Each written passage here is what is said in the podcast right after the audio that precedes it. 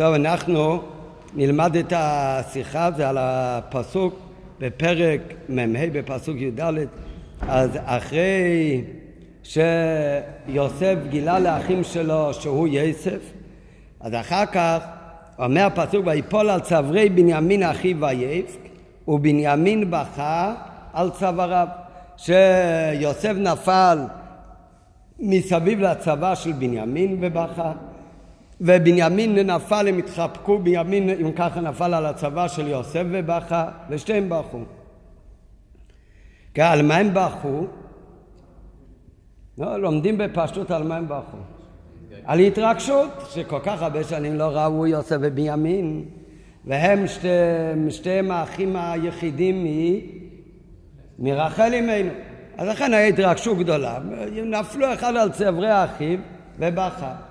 אבל מביא רש"י ממה שאומרת הגמרא, מביא רש"י שמה זה, הוא נפל על צוואריו ובכה, כאילו הבכייה היה קשור לזה שהוא נפל על הצוואר שלו, הם לא סתם בכו מהתרגשות, אלא כל אחד נפל על הצוואר של השני ובכה, זאת אומרת הבכייה הייתה קשורה לזה שהוא נפל על הצוואר שלו, אז מה אומר רש"י? מביא רש"י מהגמרא שהצוואר זה רמז לבית המקדש והיה בית המקדש בחלקו של יוסף בארץ ישראל. איזה בית המקדש היה בחלקו של יוסף בארץ ישראל? זה משכן שילה, והוא נחרב, כן? מה הכוונה הוא נחרב? הגיעו פלישתים, לקחו את ארון הברית, זה נחשב שהוא נחרב. ועל החורבן של משכן שילה, אז זה הכוונה שבנימין נפל על הצוואר של יוסף ובכה, צוואר זה הרי מרמז על בית המקדש, בימין נפל על הצוואר של יוסף ובכה על חורבן משכן שילה שעתיד להיות בחלקו ויחרב. אותו דבר אם ככה, מה זה יוסף על צווארי בנימין ובכה?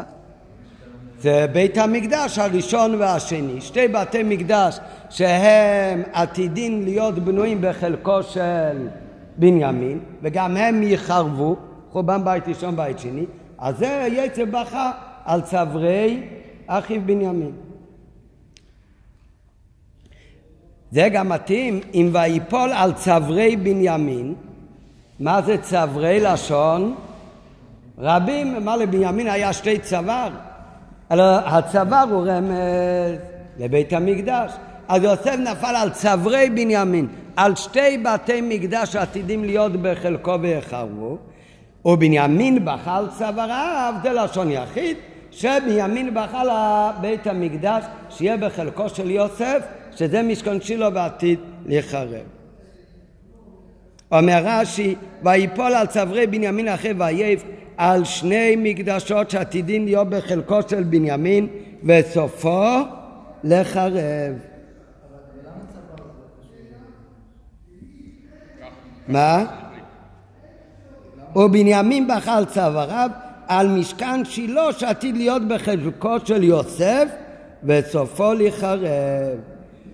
אז כתוב כאן בסוגריים, רש"י לא אומר במפורש שזה קשור ללשון רבים או לשון אה, יחיד, אבל בסוגריים מובא כאן, לעניות דעתי דיוקו של רש"י, דביוסף כתיבה ייפול על צווארי בנימין. ויפתעתי משמע השני מקדשות, לא סליחה, לא בגלל הלשון צברי, אולי זה לשון רגיל, לשון קודש, אלא שתי פעולות, ויפול ויעף. אז על זה הרמז, מה שאין כן בימין דלא כתיב רק, ובנימין בכה על צווארו. לא כתוב נפל על צווארו, זו פעולה אחת שלא רמז רק על חורבן אחד. נכון, זה לא, כי צוואריו ומיעוט זה גם לשון רבים, רק אולי זה לשון רגיל להגיד צווארי, הצוואר שלו. אז uh, כתוב כאן בסוגריים שהדיוק של רש"י שאצל יצב, לא על זה השיחה, אבל זה פשוט כדי להבין את הפירוש הפשוט ברש"י. ויפול על צווארי בנימין אחי וייף, זה שתי פעולות, ויפול וייף. אז זה בית ראשון ובית שני. בנימין בכה על צוואריו, אז זה פעולה אחת. אז זה הולך על מקדש אחד, שזה משכן שילה, שעתיד להיות בחלקו של יסף, ועתיד להיחרב. מה, מה? לא, אמרתי שכתוב כאן ברש"י, שזה, הדיוק הוא לא לשון רבים או לשון יחיד, אלא הדיוק שויפול וייב. אז זה שתי פעולות. ולכן זה הולך על שתי בתי מקדש. לעומת זאת, בהמשך הפסוק כתוב רק שבימין באכל צוואריו לא ויפול, אז זה פעולה אחת, זה חורבן אחד. כי זה הולך על משכן שלו שיהיה בחלקו של יוסף. מה שרש"י לא אומר אצלנו, למה בית המקדש מרומז בצוואר? כן, זה באמת לא כתוב ברש"י. למה בית המקדש מרומז בצבא זה לא כתוב ברש"י אצלנו? זה בגלל שרש"י, so, כנראה במקום אחר מוסבר שצבא זה רמז על בית המקדש.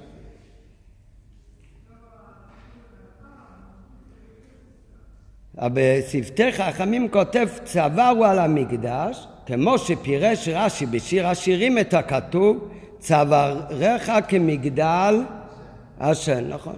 אז סימן שבית המקדש נמשל לצוואר. ואנחנו בשיחה הזאת נלמד גם על פי פנימיות העניינים, גם על פי הגמרא וגם על פי פנימיות העניינים, למה באמת בית המקדש נמשל לצוואר, מה היה עדיף? מה זה בית המקדש? המקום הכי קדוש בעולם. אז למה צריך להמשיל אותו? לראש. כן, אז למה בית המקדש נמשל לצוואר? זה, על זה הולך עיקר השיחה. נראה עכשיו בפנים.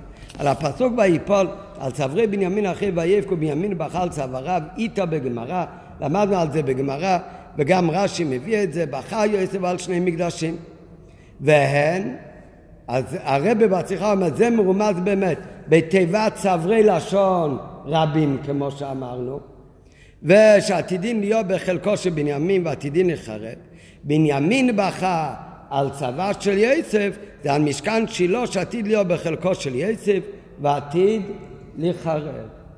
כן, אז הרב אומר את זה כאן בסוגריים, שזה מרומז בצברי לשון רבים. אז יש לנו שתי אפשרויות איך ללמוד מה, מאיפה למדו שזה הולך על שני בתי מקדש. כן, באגר ברש"י, מה שמודפס בחומשים האלה, אז לומדים את זה משתי פעולות, ויפול וייף. והרב מדייק את זה מצברי לשון רבים. והנה, טעם שצברי מרמז על בית המקדש. למה בכלל הצבא מרמז על בית המקדש? אז מבואה במדרש על הפסוק, ששיר השירים כמגדל דוד צווארך. מה צוואר זה נתון בגובו של האדם. המדרש אומר ש... מה שכתוב בשיר השירים שבית המקדש, מקום המקדש, הוא נמשל לצוואר הוא, כי כמו צוואר הוא בגובה של בן אדם, כך בית המקדש נתון בגובו של עולם. זה הכוונה כפשוטו, בגשמיות. בית המקדש לא נבנה במישור, אלא על הר. על איזה הר? על הר המוריה, הר הבית. אז כמו צוואר הוא בגובו של בן אדם, כך בית המקדש נבנה בגובו של עולם. רק מה? מה שכתוב בגובו של עולם, מה זה בגובו של עולם? בתוך הגובה של עולם. כשאומרים בגובו של עולם, זה הכוונה מצד אחד זה מקום גבוה, אבל לא, אבל לא הכי גבוה. אם זה הכי גבוה, לא אומרים זה נבנה בגובו של עולם. אז אומרים זה הגבוה של העולם. אלא הוא נבנה בגובו של עולם. הכוונה בתוך הגובה שלו. לא במישור אלא על הר, אבל לא על ההר הכי גבוה. זה הכוונה בגובו של עולם. ולכן זה באמת נמשל לא לראש אלא לצבא כמו שנראה. אלא כדי פירש בגמרא, כמו שהגמרא אומרת בטווחים על הפסוק ובין כתביו שכן. אומרת שם הגמרא, דוד ושלמה הלכו וחיפשו מקום לבנות את בית המקדש. הגיעו לאזור ירושלים וראו שם רכס של, של הרים, כל מיני הרים. איזה הר באזור היה הכי גבוה? איך זה נקרא? אה? הר הזיתים? אולי? לא יודע. זה, בגמרא זה נקרא עין איתם. חשבו לבנות שמה, בסוף הם אמרו לו, בוא נרד קצת, נחפש הר אבל קצת יותר נמוך. למה באמת? כי כתוב בברכת יעקב ליוסף ובין כתפיו שכן. אין לך נאה בשור אלא בין הכתפיים. השור בין הכתפיים קצת יורד. אז זה עדיין בגובה של הבהמה של השור, אבל הכי משובח זה בין כתפיו ששם יש קצת ירידה. ולכן הם אמרו, נרד פורטה, לא ניקח את ההר הכי גבוה באותו רכס הרים, אלא, וזה היה כמובן הכל בהשגחה פרטית, בנבואה ומשמיים, כדי שאיפה יהיה מקום המקדש? בהר המוריה, איפה, כמו שהרמב"ם אומר בתחילת הלכות בית הבחירה, שמה, משם נבנה, נוצר האדם הראשון, שם נוח הקריב קורבן כשיצא מן התיבה, שם אברום אבינו עקד את יצחוק, אז זה המקום, מקום כפרה שם, אדם ממקום כפרתו נברא, ושם בני ישראל יבנו בית המקדש. אז אומרת הגמרא לפסוק בין כתפיו שלכם, שבית המקדוש הוא נמוך 23 אמה מעין איתם כצווארו של אדם שהוא בגובו של גוף, כמו הצבא שהוא בגובה של גוף, אבל לא הכי גבוה, אלא שנמוך מעט מהראש. ואדרבה, הם אמרו, נחצה ביפו, תנראה טיפה, משום דקטיבו בין כתפיו שכן. אין לך נאה בשור, אלא יותר מכתפיו. היינו, בגובו מובנו, לא המקום הכי גבוה, אלא בגובו מובנו בתוך גובה של העולם. זה מה שאומרת הגמרא ולפי זה גם מובן רש"י. עד כאן נדרש שיבינו, זה לא כמו השיחות ברש"י שמגיע עכשיו מלא שאלות על רש"י, אלא עכשיו מגיע הביאו בדבר הזה גופה. למה באמת נבנה בית המקדש במקום שהוא מצד אחד גבוה אבל לא הכי גבוה? כן? זה הרי הפסוק, הוא בין כתפיו שכן, זה כמו רמז, אז צריך להבין את תוכן העניין. הרי למה באמת נבנה בית המקדש במקום גבוה? כי זה סמל, זה לא רק בגשמיות, זה בא לסמל גם שבית המקדש זה הדבר הכי גבוה, זה משם מיר הקדושה לכל העולם. אז אם ככה, שבונים את זה בגבוה כי זה בא לסמל שזה הגובה של העולם, אז למה באמת צריך מצד אחד שיהיה גבוה ולא הכי גבוה? הפוך. הרי באמת בינינו בית המקדש זה המקום שהוא הכי גבוה ברוחניות בעולם. יש מקום שיש שם יותר שכינה. השראת שכינה, המקום הכי גבוה היה בבית המקדש, בקודש הקודשים. אז למה באמת אומרים שנחסה באיפות צריך קצת לרדת? ולכאורה, מה באמת היתרון והיופי בזה שאינו בתכלית הגובה? ממה נפשך? אם מעלת הגובה אם אין מעלה בגובה, אם אין מעלה בגובה גשמי, אם זה לא נחשב למעלה, מה משמיענו בזה שבית המקדש נתון בגובה של עולם? אז מה, אז למה בכלל זה היה צריך להיבנות במקום גבוה? נגיד, המעלה הרוחנית לא קשורה בגובה וגשמיות, זה יכול להיות בכל מקום. אם זה, כן רוצים לבטא את זה גם בגשמיות, אז אם ככה שכבר יהיה הכי גבוה, עד הסוף. ממה נפשך? אם אין מעלה בגובה, אז מה, משמיע, מה משמיענו בכלל בזה שבית המקדש היה בגובו שלו? ואם העניין של גובה זה כן מעלה, כמו שמשמע באמת מהנ"ל מהגמרא, אז הרי כל שהוא גבוה יותר, אז זה יפה ומעולה יותר. ומה הטעם? שהיה בית המקדש נמוך 23 אמה מהר שהיה מולו, שהיה יותר גבוה. שהוא, איך הוא נקרא? אין איתם. דרך אגב, שם היה מעיין, ולכן בבית המקדש יכלו לבנות מקווה שהמים היו לא בקרקע של הר הבית, אלא בגובה 23 אמה של הר הבית. למה? כי איך הגיע שם המים מהמעיין? חפרו תעלה שמי המעיין שיוצא בעיני טעם יעלה המים בהר הבית וכמה הוא יכול לעלות? תמיד זה חוק uh, כלים שלובים כמו ממול. אז אכן היה אין איתם היה באמת יותר גובה 23 שמה, אז יכלו לבנות מקווה בהר הבית בגובה של 23 שמה. ויובל, אז, אז, אז למה באמת לא בנו בית המקדש במקום הכי גבוה? אז מה מעלה בזה שנעשה בי פורטה? ויובן זה בהקדם עניין הצבא. יש באמת נחזור במשל בגוף האדם, כמו שאמרנו שהמדרש אומר הצוואר הוא בגובו של האדם, אבל הוא לא המקום הכי גבוה באדם. מה הכי גבוה באדם? הראש. מי יותר נעלה, הראש או הצוואר? בטח הראש. אבל יש גם מעלה לצוואר? כן. מה המעלה של הצוואר? בלי הצוואר הראש לא יכול לתת פקודות לגוף. הראש... למה? כי מה מחבר בין הראש לגוף? הצוואר. כמו שזה בגשמיות, זה לא רק בגשמיות שיש בשר בצוואר, אלא גם הכוונה, גם עדיין בגשמיות, בגוף האדם. מהראש יוצאים ורידים ו... אה? העצבים שמתפשטים אחר כך בכל הגוף. ולכן הראש הוא מנהל את כל הגוף, אבל דרך מה?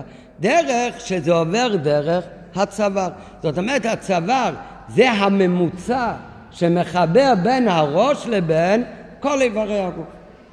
ולכן יש מעלה מאוד גדולה בראש. מה, המעלה הכי גדולה בראש היא ש...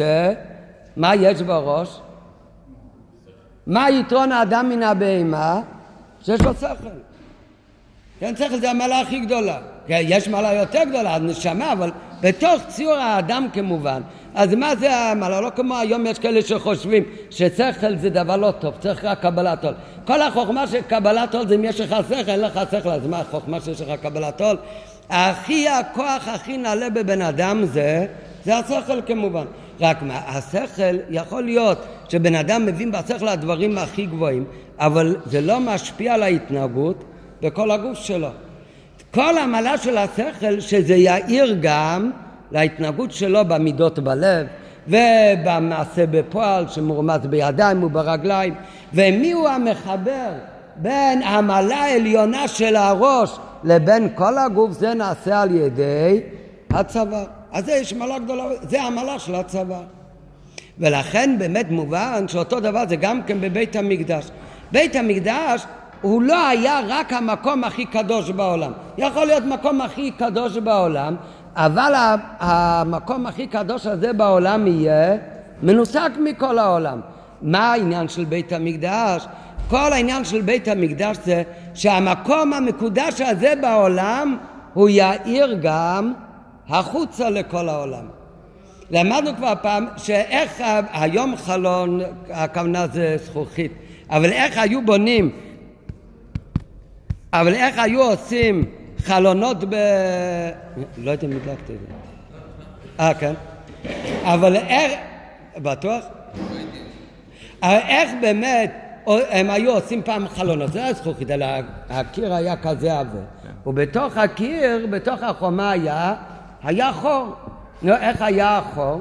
אז החור היה, הרי לא רוצים שייכנס אה, גשם אה, וזה. מצד שני, חלון צריך לעשות אור בתוך הבית.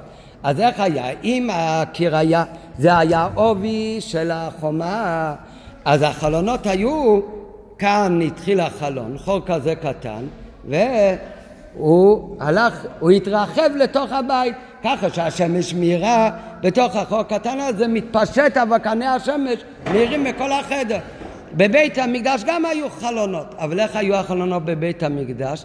הפוך, הם היו קצרים בפנים, מתרחבים כלפי חוץ. זה מה שכתוב בפסוק, שהחלונות שבנו בבית המקדש היו שקופים אטומים. כנראה ככה בונים בדרך כלל שקוף, הכוונה פתוח, אטום קטן. כן, כמו אטום ושקוף, פתוח וסגור. החלון רגיל היו בונים אטומים שקופים, אבל בבית המקדש זה היה בנוי שקופים, אטומים, הולך... למה באמת? כי התוכן של בית המקדש היה, זה ברוחניות כמובן, במובן רוחני גם.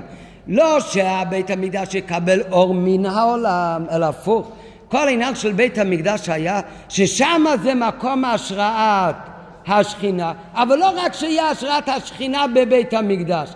כל תכלית בית המקדש היה שדרך בית המקדש עדות הוא לכל באי עולם ששכינה שורה בישראל כדי שיתפשט האור והקדושה של בית המקדש כלפי, כלפי חוץ.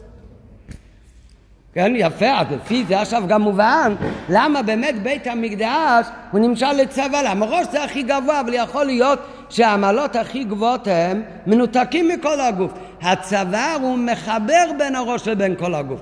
ויומן זה בהקדם עניין צוואר שהוא ממוצע בין הראש לגוף. דיני זה בגשמות אותו דבר גם ברוחניות כתוב שיש שכל והשכל צריך להוליד מידות בלב. אבל איפה זה עובר באמצע? אה?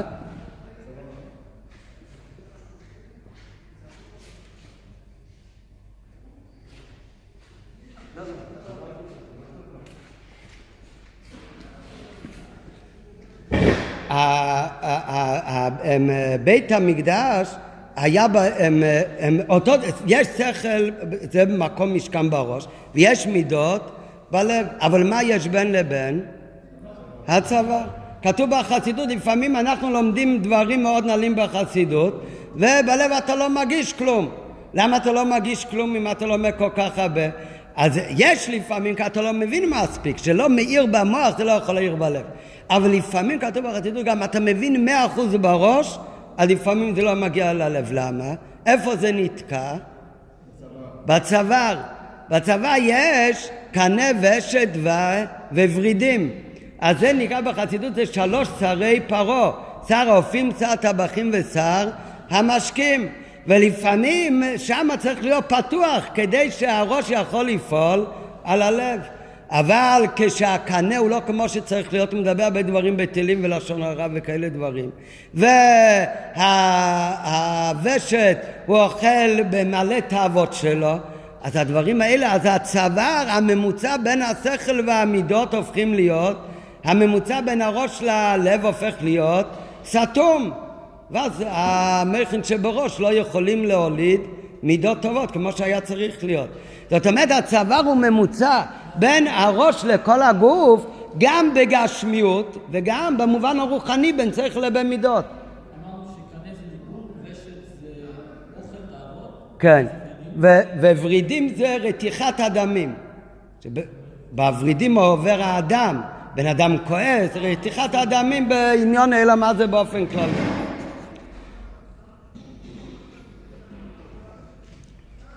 אז כל הדברים האלה, זאת אומרת, הצוואר הוא זה שאחראי על החיבור הנכון בין הראש לבין, לבין כל הגוף. ויום זה באקדמינין הצבא שהוא ממוצע בין ראש לגוף דנכללות החיות הוא במח שבראש והמשכתם היא על הראש של הגוף על ידי אמצעות הקנה ושת וורידין שבגרון. וכן הוא גם לא רק בחיות הגשמית של הגוף אלא גם בכוחות הפנימיים. בהמשכת השכל מהמוח שבראש זה שהשכל חיצוניותו נמשך ובא מן המוח אל הלב ומשם מתפשטת השפעתו בכל הגוף ועל ידי זה שזה עובר דרך מיצר הגרון המפסיק ביניהם. ולפי זה הרי יש באמת בצוואר יתרון מלא על הראש. דווקא הצוואר הגורן מביא לפה לתכליתו של, של הראש. יכול להיות שהראש יישאר מנותק המעלה של הצוואר הוא שדווקא על ידו הראש יגיע לידי ביטוי גם בכל אברי הגוף. וזה מתבטא בדבר ראשון א' שכל האיברים יקבלו חיותם מהראש. זה העניין הראשון שהוא אומר שפשוט בגשמיות כל החיות נמשך מהראש אבל זה עובר דרך הצוואר. ב' שכמו השכל מוליד את המידות שכולם כל האיברים יתנהגו על פי השכל שבראש ואף שמעלתו של הראש כמו שהוא בפני עצמו גדולה מזו של הצבא בפני עצמו. כשאנחנו מסתכלים מה הכי נעלה בגוף? אז בוודאי התשובה יהיה הראש בפני עצמו הרבה יותר נעלה מהצבא בפני עצמו. שלכן הוא גבוה ממנו גם בגשמיאס. הנה עילוי זה של הראש זה רק בסדר המדרגות. מה הכוונה בסדר המדרגות? זה לא עניין שולי אלא יש מה הכי נעלה מצד המדרגה שלו ויש מה עיקר תכלית הכוונה שלשמה הבן אדם מגיע לעולם. כשאנחנו מדברים איפה, מה המדרגה הכי גבוהה, מה החלק הכי נעלה בך, זה הראש. אבל מה התכלית? למה הנשמה שלנו ידעה כאן לעולם הזה? כדי לעבוד את הקודש ברוך כמו שצריך להיות. זה הראש בלי הצוואר לא, לא יכול לעשות. המעשה בפל זה תלוי בצבא שיהיה חיבור בין הראש לבין הגוף.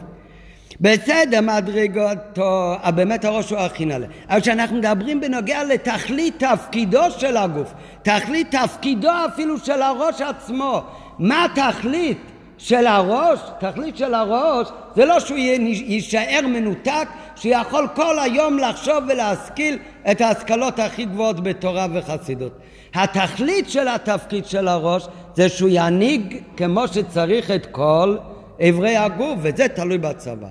אבל בזה יש יתרון מעלה בצוואר, ודווקא מפני שהוא נמוך במדרגה, בגלל שהוא כבר קצת יותר נמוך מהראש, לכן יש לו את האפשרות לחבר בין הדברים ולהשפיל את עצמו ולהשפיל את המעלה של הראש גם לתוך עברי הגוף. דווקא בזה הוא נהיה ממוצע ובו הוא הכוח והיכולת להעביר את החיות ואת השכל מהראש אל הגוף. אז אותו דבר מובן עכשיו גם כן, לפי זה מובן גם היטב למה באמת בית המקדש נמשל דווקא לצוואר ולא לראש. בית המקדש זה מקום שהיה שם השראת האלוקות, השראת השכינה, אבל מה היה התכלית של זה? שבית המקדש יהיה פינה אחת בעולם, שם יהיה שיא של התגלות האלוקית? לא, שמשם זה יאיר על כל העולם כולו, כמו שכתוב בשלמה המלך היה שיא השלמות שגילה אלוקות בבית המקדש, אז זה התפשט על כל העולם עד שמכל העמים ומלכת שבא הגיעו כדי להתקרב ולהתבטל לשלמה המלך ולקודש ברוך הוא.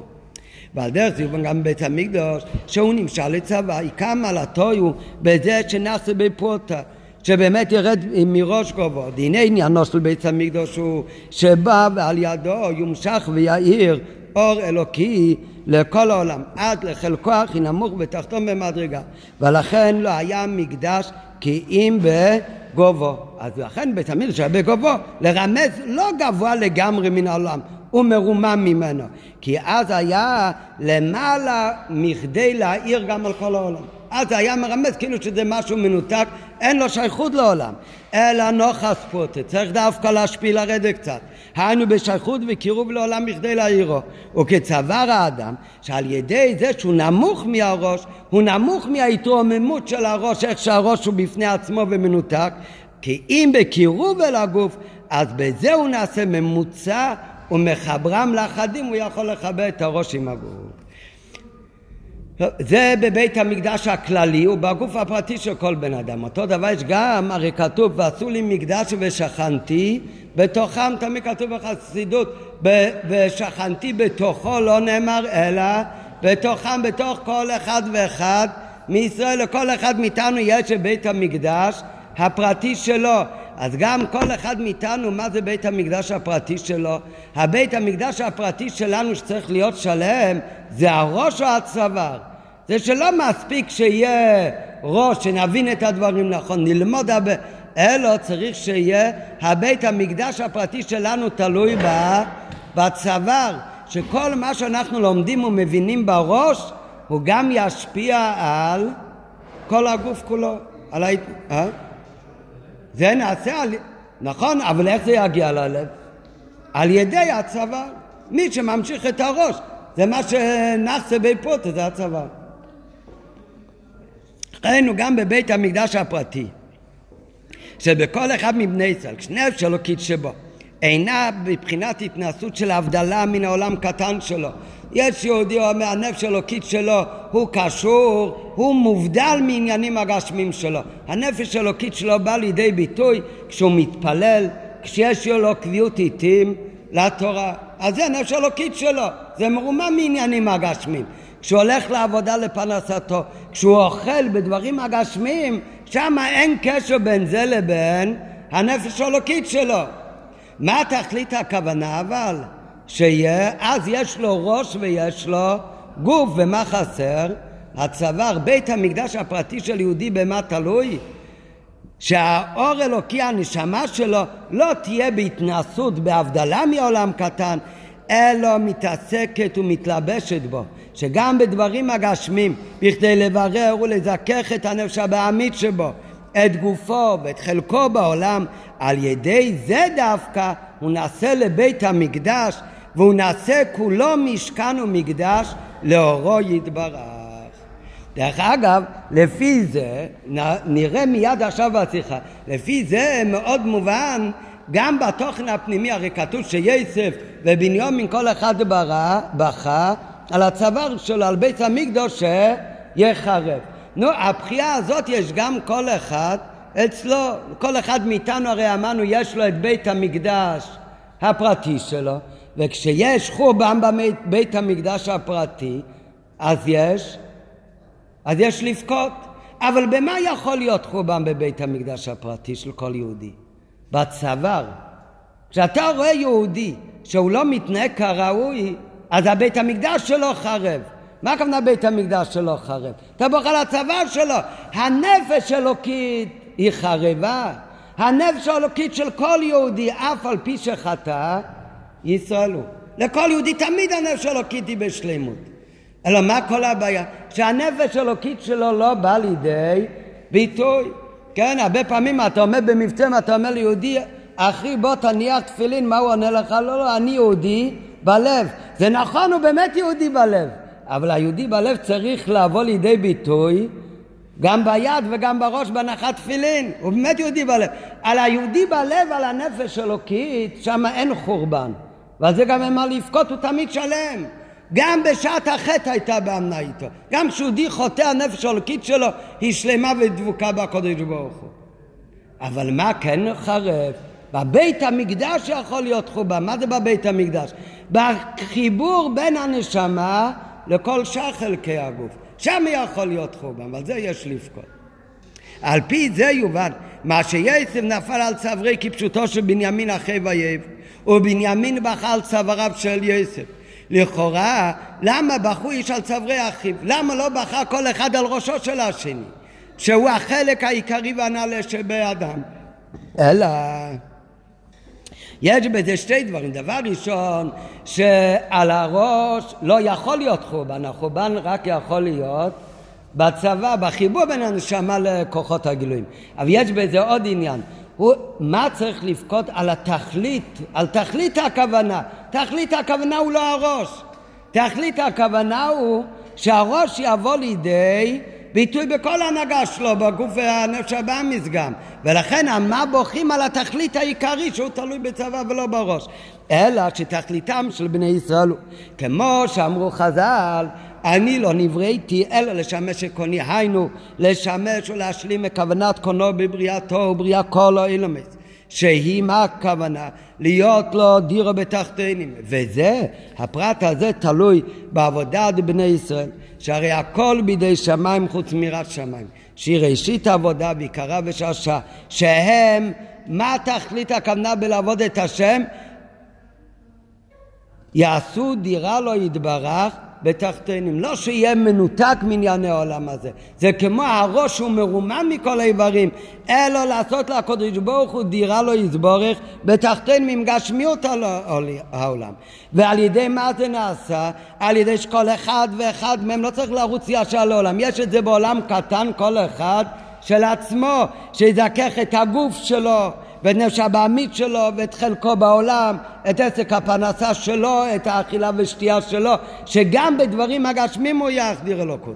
ולכן העיקר בזה, לעניין הזה מה תכלית הכוונה? בזה העיקר גם לגבי בחינת הראש, זה בחינת הצוואר שבו ולא הראש. כי דווקא על ידי הצוואר נשלמה עבודה זו כנזכר לעיל. ובזה יבואר מה שיוסף ובנימין בחרו כל אחד על הצוואר של השני ולא על הראש.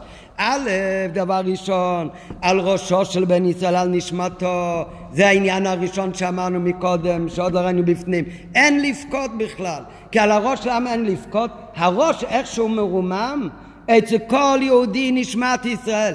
גם בשעת החטא הייתה באמנו איתו יתברך. תמיד נשאר דבוק ובאמונה לקודש ברוך הוא. כל החורבן איפה מתחיל?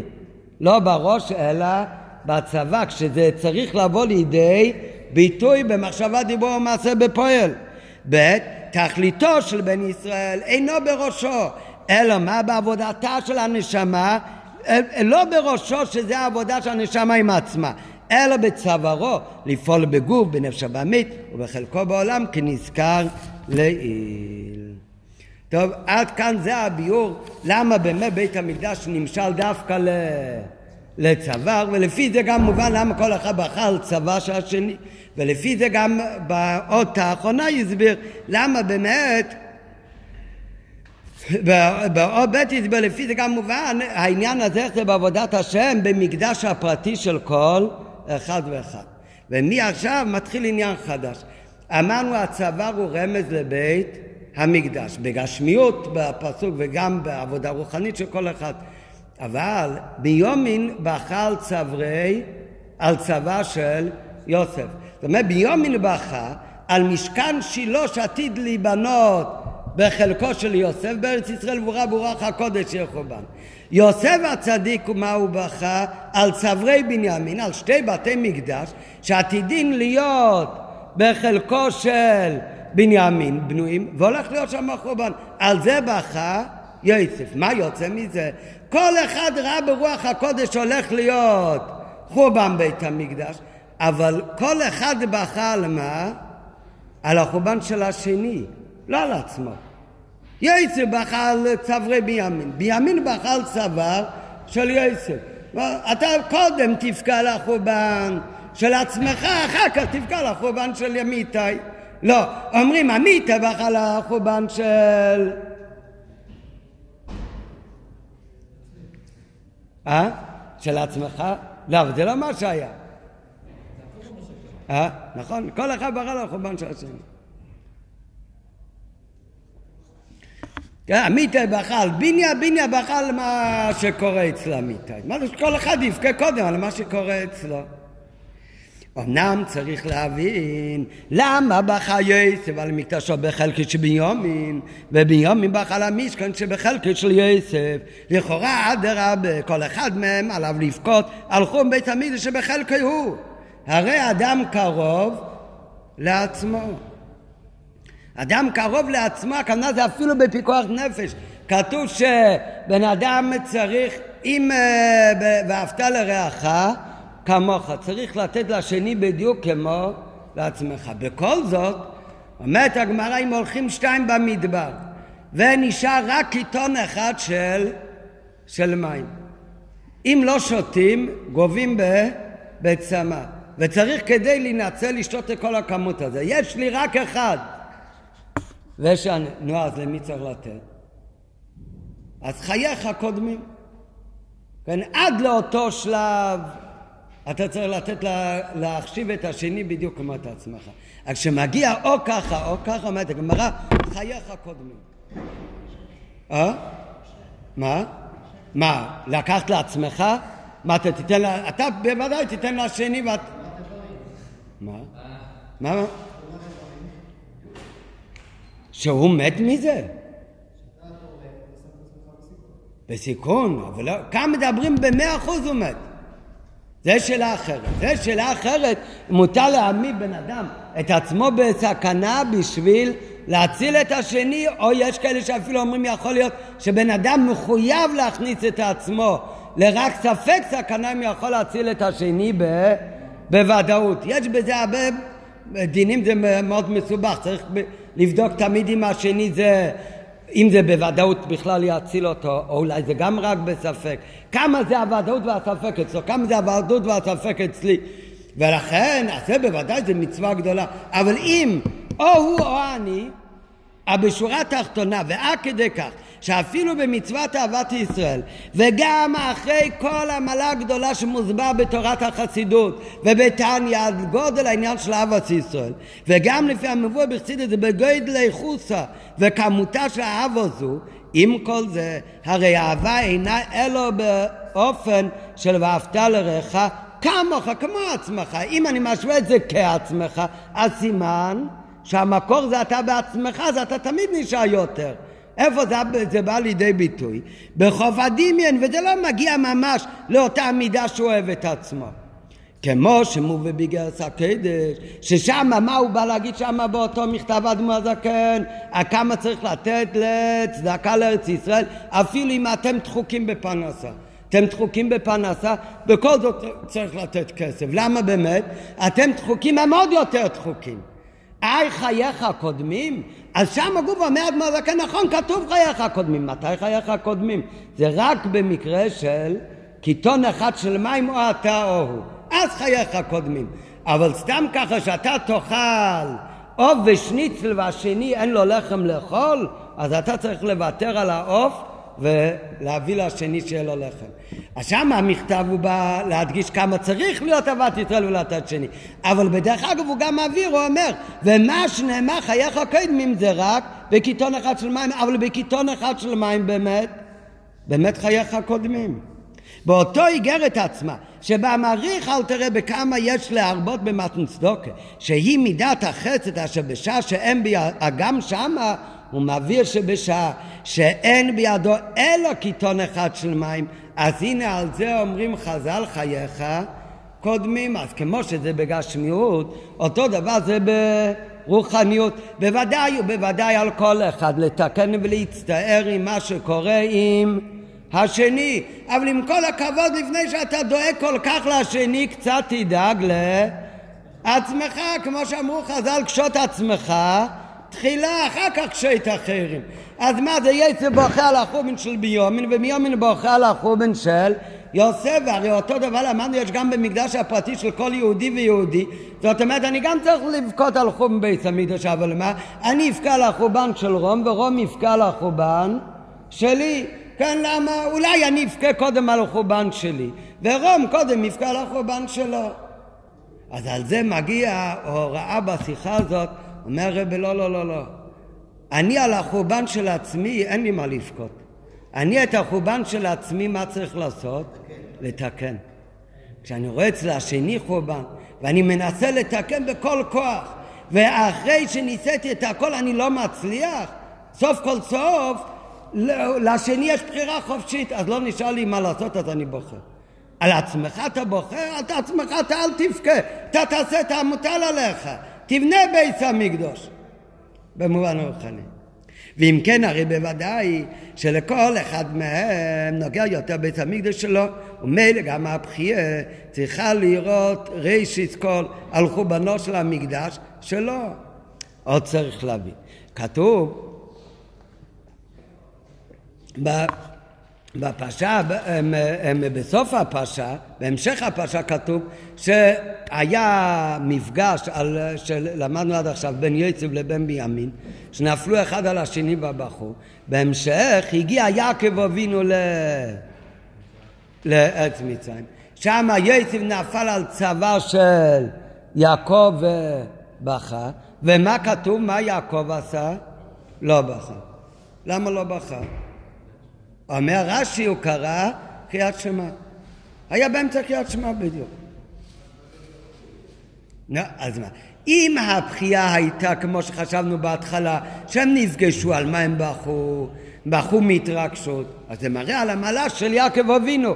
כן, נכון, מרגש מאוד, אבל כשאומרים, קוראים קריאת שמע אסור להסיח דעת, אז הוא חושב על אחדוס השם, הוא חושב על השם אחד, אז הוא לא בוכה. אז זה מעלה. אבל אם הבחייה הייתה על מה? על חורבנות. וגם כשיוסף נפל על צבא של יעקב הוא בחר, הוא בחר, בחר על הגלות של כל עם ישראל. אז מה כאן המעלה שיעקב אבינו הוא לא בחר ולא הזיז לו בגלל שהוא באמצע קריאת שמע? מה המעלה כאן? הרי החורבן והגלות של עם ישראל זה אמור לזעזע אותו כל כולו גם בזמן קריאת שמע. זה הרי לא מדברים עכשיו על בחייה של התרגשות גשמית. מדברים כאן על בחייה של גלות. אז מה כאן הגדלות של יעקב אבינו שנשאר קר ולא יצא ולא בכה? עוד צריך להבין על הפסוק ויפול יצב על צווארה של יעקב ויבכה על צווארה ועוד איתה בזה יער מה זה שהוא בכה עוד? הוא בכה הרבה יצב על יעקב שיצב בכה על בית המקדוש שנחב ובזה מתרד בזה מה שכתוב ויצב על צוואריו עוד, שאז היה בחייה נוספת, גם על גלות בתורה, גם על גלות האחרונה, על הגלות הכי אחרין. ויש לתמוע, מדוע רק יצא בחל חום בית המקדוש, מה שכתוב בזה, ולא ראינו שיעקב בכה. רש"י אומר בפרשה שלנו למה יעקב לא בכה בשם רבותינו שיעקב היה קורא שמע היה בדיוק קצת זמן קרישמה אז יעקב אבינו אמר קריאת שמע לכן הוא לא בכה אבל לפי הזוהר זה לא תירוץ סוף. אם הבחייה רש"י אומר את זה באמת, אבל רש"י הרי לא מביא מהזוהר שיצא בחל צבא של יעקב זה היה לו החורבן. האם על פי פירוש הכתוב ויפול על צוואריו כפשוטו שהוא בכה מהתרגשות אחרי שלא התראו כל כך הרבה שנים שלא הייתה בחייה בגלל החורבן אז באמת יעקב לא בכה, הוא לא נפל על צברי יצר ולא נשקו, כי הוא קרא קריאת שמע, אז מודגש בזה גודל עבודתו ועמלה של יעקב אבינו, שגם בעת שראה את בנו בפעם הראשונה, אחרי שרבות בשנים, 22 שנה, הוא לא ראה אותו וחשב שאיננו בחיים. בכל זאת הוא הצליח לכוון כל כך בקריאת שמע שהוא לא הוטרד ולא נשק ולא בכה, בכל זאת לא השיג מקריאתו את שמע. ועוד יותר, שמחה עצומה זו של הפגישה לא הטרידה אותו מלכוון בקריאת פסוק ראשון של שמע ישראל שצריכה על פי ההלכה להיות רק בכוונה.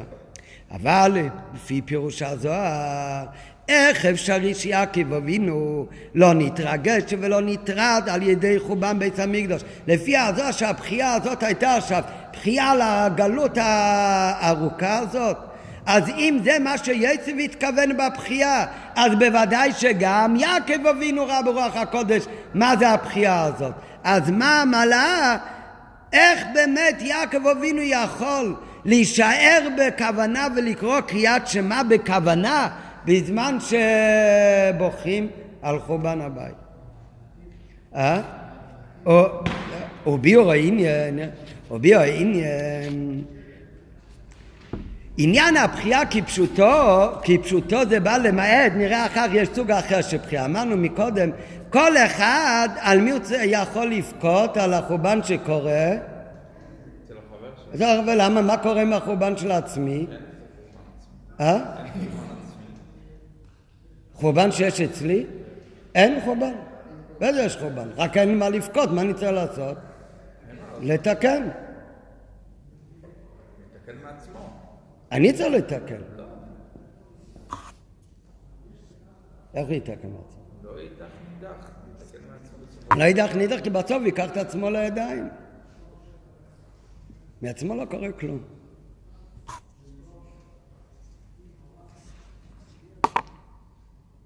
אז אם ככה, אז זה סיבה שעל עצמך אתה אל תבכה, אלא תבנה את הבניין. נו, אז לא צריך אולי כל כך לבכות, אבל נראה עכשיו זה הרבה יותר מזה. לא רק שעל עצמך אתה לא צריך לבכות, אלא על עצמך זה גם לא טוב לבכות. למה? מה, מה זה לבכות? בן אדם, השם ישמע, אפילו בגשמו, קרה לו משהו איום ונורא. הוא השקיע את כל הכסף שלו באיזשהו עסקה, והפסיד את כל, את כל הכסף. כל מה שהוא קיבל לחתונה, עשרים אלף דולר השקיע במשהו, נפל, הפסיד הכל. לא, אין מה לעשות. מה הוא עושה? הוא בוכה. מה זה עוזר משהו שהוא בוכה? מזה שהוא בוכה זה יעזור לו הכסף? אה? לא, אז מה עושה הבכייה? אה? אה, יפה, הוא משחרר תסכול, הוא נרגע. הבכייה זה מרגיע אותו. כן, הייתה לדמעתי לחם יומם ולילה. בן אדם בוכה לפעמים, אז זה מצביע אותו. הוא נרגע עצם הבכי. אומרים, בן אדם קרה לו משהו איום ונורא ומתחיל לבכות. יש כאלה שאומרים, אל תבכה, אל תבכה. זה לא נורא, שיבכה קצת. הוא יבכה, זה יגיע אותו, זה ישתיק אותו. הבכי עצמו זה ישתיק אותו. שבן אדם, יש לו מה לעשות. שבן אדם הפסיד את כל הכסף. אבל יש עדיין אפשרות אחת מה לעשות כדי להציל את הרכוש. אז מה הוא יעשה? אז כדאי שהוא יבכה? לא, הפוך, בזה שהוא יבכה זה יותר גרוע. הוא יבכה, הוא ישתיק את עצמו. הוא כבר יחזור לעצמו קצת, הוא יירגע. והוא לא יעשה את מה שהוא צריך לעשות כדי להציל. רק ברגע שכבר אין לו באמת מה לעשות, אז יש לבכות. למה? אז יש לבכות, אז הבכי כבר אה, ישיק וקצת יגיע אותו. כשהבן אדם, הבן אדם הכי קרוב אליו הוא במצב איום ונורא, אין לו מה לבכות. הוא צריך עכשיו להתעסק בלעשות כל התלוי בו, להציל אותו. אחרי שהוא מת, אחרי שהוא נפטר, אז הוא יכול לבכות. כבר אין מה לעשות, עכשיו בוכים. הבכי משיק אותו.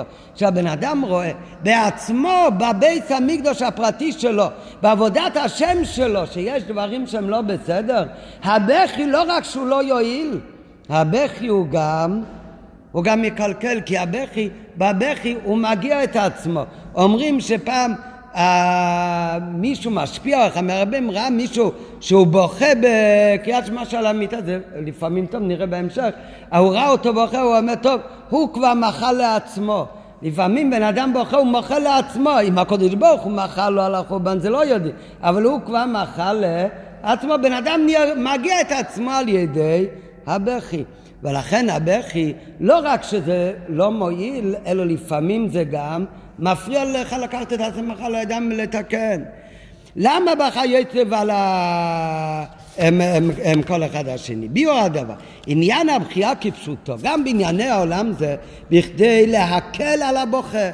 כנראה בחוש, שכאשר אדם בוכה על עניין שמיצר ומעיק לו, אז אין בכוחו של בחייה זו לתקן משהו בדבר שגרם אותו. מה סך הכל יכול לעשות? הכסף הוא לא יקבל הוראה זו. הוא יכול, לא יהיה יותר טוב. זה מגיע אותו. הדבר, לתקן את הקלקול זה לא יכול. אלא שבך ויורווח לו. ועל דרך מה שכתוב, הייתה לי דמעתי לחם. כמו בן אדם אוכל, אז הוא מגיע את עצמו. כך לפעמים דמעות מגיעים את הבן אדם. מזה מובן, כשיש בידו לתקן את העניין, הרי אדרבה, אז במצב כזה אין מקום להגיע את רוחו בבחייה, אלא הוא צריך לעשות ולתקן. דרך אגב, יש בחייה אחת שהיא שונה. איזה בחייה היא שונה? בחייה של תשובה. כתוב בחסידות שלפעמים תשובה צריך להיות חרטה לעבר. וחלק מהתשובה האמיתית זה הבחייה של תשובה והדמעות האלה כתוב והם שוברים את החומה של ברזל שיהודי עשה בינו לבין הקודש ברוך על ידי חטאים. הבחייה הזאת זה סוג בחייה שונה זה לא בחייה להרגיע את עצמו זה בחייה של תשובה זה כבר חלק באמת מ... מהבניין. זה לא נקרא הוא בוכה על החורבן זה חלק באמת מבניין החורבן מהתיקון. כזאת בחייה זה בחייה אחרת כן, כן, לא כי אין לו מה לעשות, אז הוא בוחר. אז זה באמת שייך על החורבן של השני רק. ולכן, כשבן אדם רואה את חורבן מקדשו של חברו, אז משתתף בצערו ובוחר. כמובן, למה? כי העיקר התיקון במי תלוי? בי או בחבר? בחבר זה הוא צריך לעשות. התיקון הוא בניין בית המקדש מחדש של אופיר, זה לא תלוי בי, אלא באופיר. אלא בחברו הוא יכול ומחויב לעזור לחברו. על ידי או שאני אוכיח אותו בדרכי נועם או ב' על ידי שאני עורר רחמים ואתפלל עליו. אבל סוף כל סוף את הביטול בפייל של החטאים שגרמו שנשלחה יד במקדש הפרטי של חברו זה תלוי כמובן בחברו שהוא בעל בחירה כן, כידוע המשל שרמנדל היה מספר, יש תרנגול שהתלכלך בתוך הבוץ, אז אתה הולך, לוקח את התרנגול, לוקח ספוג רטוב מנסה לנקות לו את הנוצות והכל, זה יהיה נקי? אתה חושב שניקית, הוא זז טיפה, פתאום יש בנוצה מצד השני עדיין לכלוך, מתלכלך עוד פעם, כמה שתשטוף אותו ותנקה, נשאר. את התרנגול. לעומת זאת, כשהוא פותח את הכנפיים ומזיז את עצמו לשנייה אחת, הוא יכול להתנקות לגמרי. כן? זה למה יש דברים שהשני הוא לא יכול לנקות את השני, לתקן את השני. הוא יכול לעזור לו, יכול להתפלל עליו. התיקון עצמו, אבל זה תלוי בתזוזה שלו עצמו. נו, אז בשעה שבן אדם עשה כל מה שבכוחו לעזור. אופיר ניסה הכל להוכיח אותי ולעזור לי בעבודת השם. ולאחרי כל זה הוא רואה שעדיין מקדש חברו חרב, הוא רואה עדיין אני לא מתנה כראוי. נו, מה הוא יכול לעשות? זה כל כך כואב לו, נוגע לו דבר בנפשו ו... והוא בוכה. זה על השני. אולם בשעה שרואה אדם את החורבן בית המקדש, הפרטי שלו, שאז אין לו להסתפק בהנחה ובבחייה. כי אם להשתדל לתקן ולבנות מחדש על ידי שיעבוד עבודתו להביא את הגאולה הפרטית בנפשו. מה אתה בוכה? תעבוד לבנות את בית המקדוש ותביא גאולה לחורבן שלך. חוץ, כמו שאמרנו מקודם, יש יוצא מן הכלל, שהדמעות זה לא דמעות להרגעה, אלא זה דמעות של עבודה, זה כבר חלק מהבניין. לבד באם הבכייה זה דמעות של תשובה, שאז הבכייה עצמה היא כבר עניין של תיקום ובניין, כמו שנאמר, שימה דמעתי בנותך וגומר. אבל סתם ככה, בכייה שאני מגיע את עצמי כי לא טוב לי, אז הבכייה מחלישה את עבודתו בבינין המקדש שלו. והוא אומר בליבו שהוא כבר יצא ידי חובתו בבכייה וכולי. ולכן באמת בחיית יסף ובנימין הייתה כל אחד על בית המקדש שבחלקי של השני. זה באמת, זה מה שאנחנו צריכים ללמוד מכאן. על עצמך אתה תעבוד, אל תבכה, תבכה של תשובה, אבל בעצמך תרחם על עצמך, תיקח את עצמך בידיים. ולכן גם כן, כל אחד בחל הבית שיהיה בחלקו של השני. יעקב אבינו, יעקב אבינו החורבן גם שלו וגם שלו. הכל זה של יעקב אבינו, יעקב הוא האבא גם של יצב, גם בנימין. כל חורבנו בית המקדש, כל אריכות הגלות, זה הכל יעקב ראה עניין של עצמו. יעקב אבינו הוא לא בכה. יעקב אבינו, עם מה הוא עסק? לבנות את המקדש, את החורבן. מה העניין של חורבן? שאין גילוי אלוקות בעולם. אז מה עשה יעקב אבינו? הוא אמר שמע ישראל השם אלוקינו, השם אחד, הוא גילה אחדות השם בעולם. הוא מיד התעסק בתיקון ובבניין של החורבן. בניין החורבן, בית המקדש זה גילוי אלוקות. בחורבן אין גילוי אלוקות. יעקב אבינו קורא קריאת שמע, קורא קריאת שמע, הוא המשיך אלוקות בעולם. הוא מיד עסק בתיקון של החורבן. ולכן בחיית יסף ובנימין הייתה כל אחד על בית המקדש שבחלקש השני. יעקב לא בחל חורבן בית המקדש, כי אם היה קורא את שמה, כי יעקב הוא אביהם של כל בני ישראל. לכן הן המשכון, הן בית המקדש, כולם הם בחלקי, ולכן הוא עסק בתיקון ובניין בית המקדש. שהרי עניין בית המקדש הוא שיהיה בית מוכן לקורבנות. כן, אני אמרתי במקום שיעקב קרא קריאת שמע זה התיק, התיקון מכיוון שזה המשכת אלוקות בעולם, בחורבן אין גילוי אלוקות. אבל בפרטיות יותר מביא הרבה שהגמרא אומרת כל הקורא קריאת שמע בלא תפילין זה כמו מקריב קורבן בלי אה, מי אמר מידודו שקר? נכון, זה עניין אחד, למדנו לפני שבועיים, דיברנו על זה. אבל חוץ מזה כתוב, כל מי שקורא קריאת שמע בלא תפילין, זה כמו מי שמקריב קורבן בלא נצחים. מקריבים בהמה, היה מצווה גם להקריב נצחים, שופכים יין על המזבח. מי שקורא קריאת שמע בלא תפילין, זה כאילו מקריב קורבן בלא נצחים. מה הקשר בין הדברים דרך אגב? אבל בחסידות מוסבר כל קורבן זה רצו ושוב.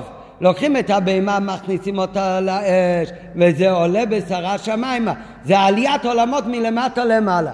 מה זה הנסכים? ששופכים את היין על המזבח ויורד לשיטין. זה צריך להיות עבודת השם רצו ו... ושוב. אותו דבר, קריאת שמע זה למסור נפשו באחד. אז זה תנועה של, של רצו. אז זה גם שוב. הנחת תפילין זה מעשה בפועל, זה, זה השוב.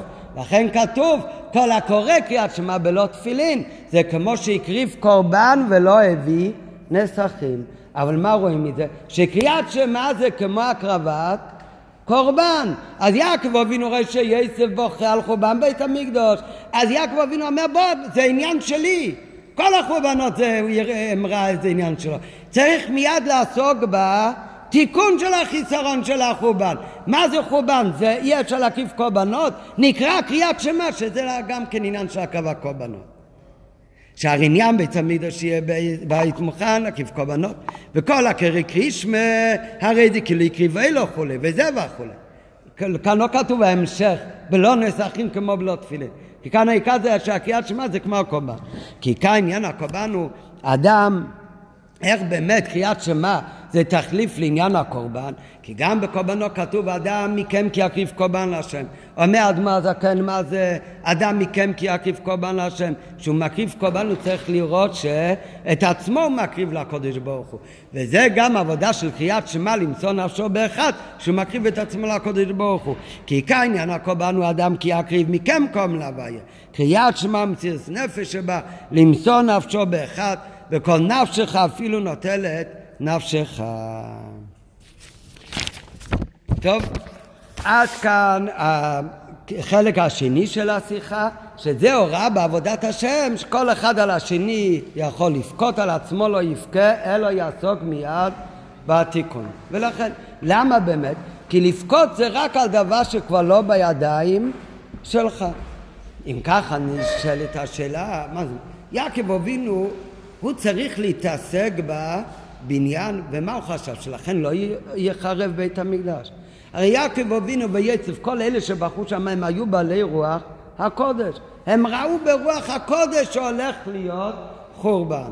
אז אם ככה לכולם מותר לבכות, גם על החורבן של עצמו. וגם יעקב יכול אה, לבכות על החורבן. כי זה כבר לא בידיים שלו למנוע ולתקן. אז למה מכל אחד בחר רק על החורבן של השני? על החורבן של עצמך אתה לא בוכה, זה בפנימיות עניין מובן, בידך לתקן. אבל כשאנחנו נחזור עכשיו לסיפור בפרשה, יצב ובנימין, מה אתה על החורבן של השני? תבכה על החורבן של עצמך, למה זה בבית שלך, אתה צריך למנוע את זה על ידי תיקון ועבודה? מה זאת אומרת? הם ראו ברוח הקודש הולך להיות חורבן. אותו דבר, יעקב אבינו אתה קורא קריאת שמע, בזה אתה מתקן, מנסה למנוע את החורבן? הרי אתה ראית כבר ברוח הקודש הולך להיות חובה. מה, מה התשובה על זה? יש דברים שגם אם רואים את זה ברוח הקודש, בן אדם לא אמור להתייאש, אלא עדיין צריך לעשות כל התלוי בו לבטל את זה. כך גם ההלכה, הרמב"ם מביא שנבואה טובה לא יכולה להתבטל. נבואה לרעה, גם אם זה נאמר בנבואה, עדיין על ידי תשובה ועבודה יכולה להתבטל. איפה רואים את זה? אומר רבה, ואין להקשור כיוון שראו ברוח הקודש המשכב והמקדש עתידים לחרב. אז כבר נגזר על זה מלמעלה, מה אפשר לעשות בזה? הרי כבר אמרו חז"ל, אז על זה התשובה היא עדיין תשתדל שזה לא יקרה, למה? אמרו חז"ל, אפילו חרב חדה מונחת על צווארו של אדם, על ימנע את עצמו מן הרחמים, ואפילו לאחר גזר הדין אפשר על ידי עבודה לקרוע גזר דין לרעה ולהפוך את זה לטובה. כדמצינו בחזקיה שהיה מלך שישעיה, שישעיהו הנביא אמר לו בנבואה, מסר לו נבואה שנגזר על, יח... על חזקיה שימות בגלל סיפור שקרה שם. אמר לו חזקיה, מה ענה חזקיה ישעיהו? תעלה נבואתך וצאו. היה מלך צדיק, אבל הוא אומר תפסיק להגיד את הנבואה, תצא מכאן. ומה הוא מיד עשה? ויסב פניו אל הקיר והתפלל להשם. ומה קרה? הוא באמת לא מת, באמת המשיך לחיות. ויסב פניו אל הקיר והתפלל אל השם. תפילתו הועילה והקדוש ברוך הוא אמר שמעתי את תפילתך והוסיפו לו עוד חמש עשרה שנה על שנות חייו. עוד חמש עשרה שנה שהוא לא קיבל עניין רוחני, אלא שהיה חי חיים כפשוטו בגשמס באילם הזה. אותו דבר אמרו חז"ל, אותו דבר זה גם, סליחה לפני, אותו דבר זה בנוגע ליעקב ויוסף וביומי, כולם ראו ברוח הקודש של חורבן, ועדיין כל אחד בחר רק על החורבן של השני. למה? כי עדיין כל אחד על מה שקשור לחלקו, הוא לא בחר, לא ניסה, כל התלוי בו, למנוע את זה ועל ידי אביידה להציל את המקדש.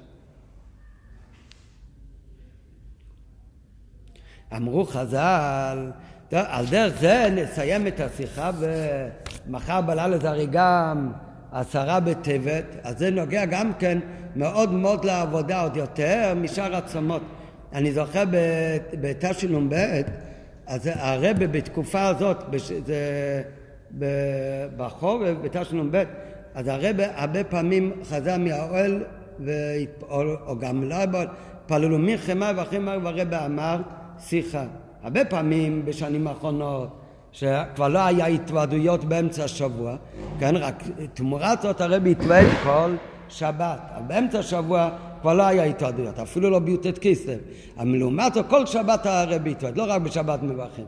באמצע השבוע כבר לא היה התוועדויות, אבל הגיע יוטס קיצור. אז לא התוועדות, אבל הרבה אחרי התפילה נעמד בסטנדר ודיבר שיחה.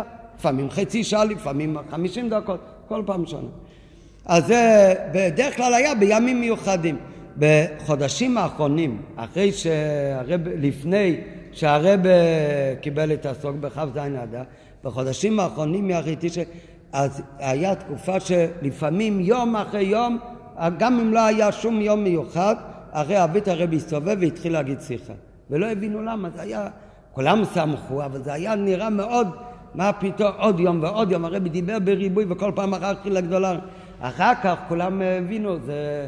שזה היה חודשים האחרונים לפני הסוף שהרבה כאילו אי אפשר לדעת, בפשטות רצה מה שיותר עוד לומר ולהגיד לך בקיצור היה לפני בעשרה בטבת, אני זוכר היה ט' טבת כמו, מחר והרבה היה באותו יום באוהל. אולי זה גם היה יום חמישי, אני לא זוכר איזה יום בשבוע זה היה. אבל הרבה היה באותו יום באוהל. הרב, אנחנו למדנו בישיבה בולטרס, אם הרב לא נסע לאוהל, אז מנחה התפללנו בסמסמתי במניין של הרב, וערבית בישיבה זה תלוי היה בשעות. אבל כשהרב נסע לאוהל, אז היינו צריכים להתפלל בישיבה, כי לא ידעו מתי הרב יחזור. אז מה אם הרב יחזור באמצע הסדר יסגרו את הישיבה וירוצו? כן, אז ישבנו בישיבה ולמדנו, לא הלכנו למלחמה אם הרב היה באוהל, אלא התפללו בישיבה. אבל, ולכן באמת אני הייתי בישיבה. אבל ידעו מתי שהרבה חוזר מהאוהל. לא היה אז טלפונים, אבל, אבל היה טלפון ציבורי. מישהו עדכן שהרבה עכשיו יצא מהאוהל. ידעו עוד עשרים דקות, עוד רבע שעה הוא יהיה. דרך כלל לקח יותר זמן, אבל בשנים האחרונות הרי הרבה היה ליווי משעתי שיגיע מהר. אז, אז ידעו עוד רבע שעה, עשרים דקות, אז היו כאלה שיצאו מעזל ורצו לסיים סמנטי. אבל אה, אחר כך הוא בא מלכות, כי כבר היה רגיל שהרבא הרבה פעמים אה, אומר שיחות. אבל אני אז הייתי עוד בישיבה, ולכן אני זוכר שאת השיחה הזאת לא, לא הייתי בצמצם שהרבא אמר אותה, אלא הרבא כבר חזר, התפלל למערכת, ואז הרבא התחיל לדבר, אז מיד הדליקו ב...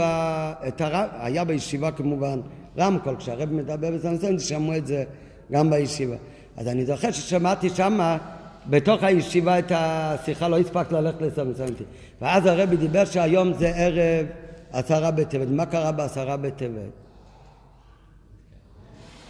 לא, זה בישיבות בתמות. מה בעשרה בטבת? הצום, אבל על מה? על נהיה מצור. נבוכדנצר עשה מצור לירושלים. לשנים, עד שהתחיל החורבן. למה זה היה?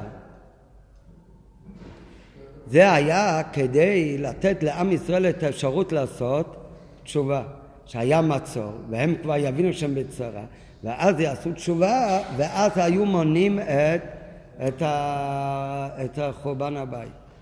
לא, במקומות אחרים הרב מסביר שזה גם ת, קשור לעצם התשובה, כי הרי אחד מהסיבות לחורבן הוא איזה חטא. יפה, זה אחד מה... אף על פי שזה בית ראשון, בית שני, אבל לא משנה, זה גם כשכולם נמצאים במצור ואין נכנס ואין יוצא, אז מה זה גורם? שזה אמור לגרום אחדות. זה לפעמים הפוך, אבל ככה, כן, כל מי שהיה כאן בפסח, כל, ה, כל החודש שלא יכלו לצאת, כן, אז נהיה הרבה יותר אה, אחדות בין דניאל לאלי לכולם, כל, כל אלה שרבו כאן כל השנה. באותו זמן שהיו כולם בסגר סגורים, אין ברירה, אז נהיו באחדות. אז זה היה, המצור היה כדי שכולם יתאחדו ויעשו תשובה, ורק בסופו של דבר הם לא ניצלו את ההזדמנות. ואז הרב אמר בשיחה שעכשיו עשור בטבת, אז מה ההוראה מזה? שכולם צריכים עוד לחטוף את השעות האחרונות לעשות תשובה, וכדי שיתבטל עשור בטבת משיח יבוא, כי החורבן היה מפני חטאינו גלינו מארצנו, על ידי שיעשו תשובה, אז על ידי זה יתבטל סיבת החורבן ונזכה לגאולה. ככה הרב אמר בערב אה, עשרה בטבת. כן, כל אחד יכול ללמוד בפנים את השיחה, זה יותר מדויק ממה שאני אומר את זה מהזיכרון. טוב, נסיים רק עוד דבר. אמרו חז"ל שכל בן אדם, לא, אנחנו אשמים בחורבן, מה אנחנו אשמים בחורבן? החורבן היה כבר לפני כמעט אלפיים שנה, נו מה רוצים? אתה תבכה, מה זה... אנחנו צריכים לבנות זה... אלא כתוב, חז"ל אומרים, את הירושלמי הזה הרי הרבה פעמים היה מביא שכל דור שלו נבנה בית המקדש בימיו. אז זה מלין עליו כאילו הוא החריבו זה לא רק כאילו נחרב בית המקדש בדור שלנו. אם בדור שלנו לא נבנה בית המקדש זה כאילו שאנחנו הרבנו את בית המקדש למה? כי מפני חטאינו אם אנחנו היינו עושים תשובה שלמה אז היה נבנה בית המקדש אז כל אחד צריך לראות את עצמו, לא שאנחנו עדיין בחורבן, כל אחד צריך לראות את עצמו כאילו עכשיו בדור שלנו, כל יום שלא נבנה בית המקדש, כאילו היום קורה, החורבן זה החורבן שלנו. ומהי המטרה של החשבון הזה? שנבכה? לא, זה החורבן שלנו. המטרה של החשבון הזה הוא לא שנבכה ונתענח. אלא שניקח את עצמנו בידיים ונעשה תשובה ונבנה בית המקדש.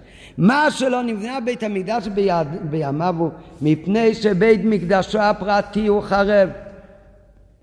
עם עבודתו הפרטית בית המקדש שלא היה קיים בשלמות, היה בא משיח ובנה בית המקדש הכללי.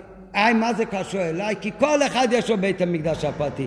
אם אני הייתי עושה את הבית המקדש הפרטי שלי במאה אחוז, זה היה גורם שיבוא גם המשיח הכללי. וההתבוננות בזה, כוונתה ותכליתה, כמו הצבא, שזה הכוונה והתכלית של העניין. לא הראש, רעיון יפה, אלא מה התכלית בפועל ממש מהעניין? זה לא ההנחה והבחייה, כי אם הפעולה והעשייה בפועל לפעול גאולה פרטית וכל אחד צריך לפעול בני בית המקדש בנפשי ועל ידי זה ימהר וימשיך את הגאולה הכללית ובניין בית המקדש במקומו על ידי משיח צדקנו בקרוב ממש.